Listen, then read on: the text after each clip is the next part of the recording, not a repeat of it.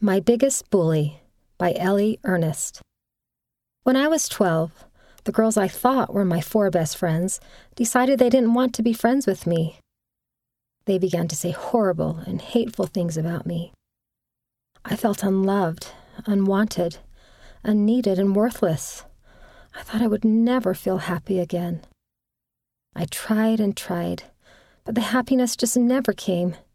I didn't want to do anything and I stopped participating in school activities. After a few months of feeling like everything was falling apart, I started to hide my feelings and pretend to be happy. I stopped praying, and I complained any time I had to go to church or midweek activities. My former friends had constantly teased me about being a member of the church. I told myself that if I stopped going to church and living the standards, I could get my friends back.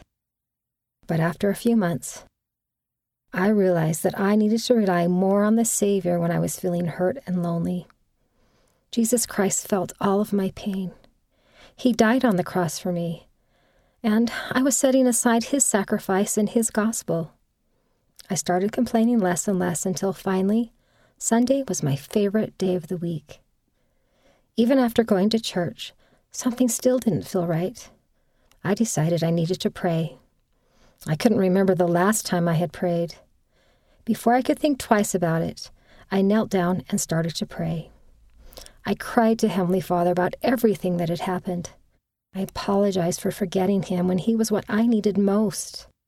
After I finished my prayer, I had a very strong impression to go look at my scriptures. I wasn't sure what to do, so I just opened up to a random page and started reading. Yes, so I just opened up to a random page and started reading. I came across Mosiah 26:31. Ye shall also forgive one another your trespasses. He that forgiveth not his neighbor's trespasses when he says that he repents, the same hath brought himself under condemnation. I realized that my pain and unhappiness weren't simply caused by what those girls had said or done to me. I was unhappy because I was holding a grudge against my former best friends. And I blamed myself for letting them hurt me.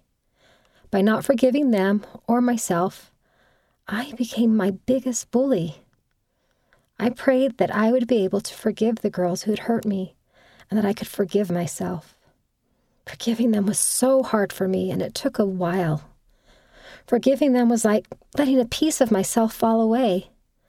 But after fully forgiving them, I felt that I could move on and learn from what happened to me by helping the people around me who might be struggling.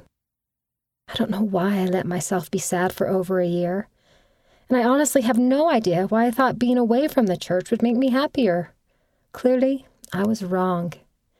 Even though it was still hard to feel happy and to forgive after that time, keeping an eternal perspective and focusing on Heavenly Father's plan of salvation really helped me. Heavenly Father and Jesus Christ were there for me the whole time I was struggling. I had just been too stubborn to turn to them. I'm glad I eventually did. I'm grateful for what I learned from my experience. I'm a stronger, more compassionate, all around better person because of it. I have been able to help so many people through their hard times because of my own. I have a strong belief that trials really can lead to blessings when we turn to God. The author lives in Utah, USA. Sidebar Bullying yourself or others? Stop! Watch the video Bullying, Stop It, based on Elder Dieter F. Uchtdorf's talk from the April 2012 General Conference.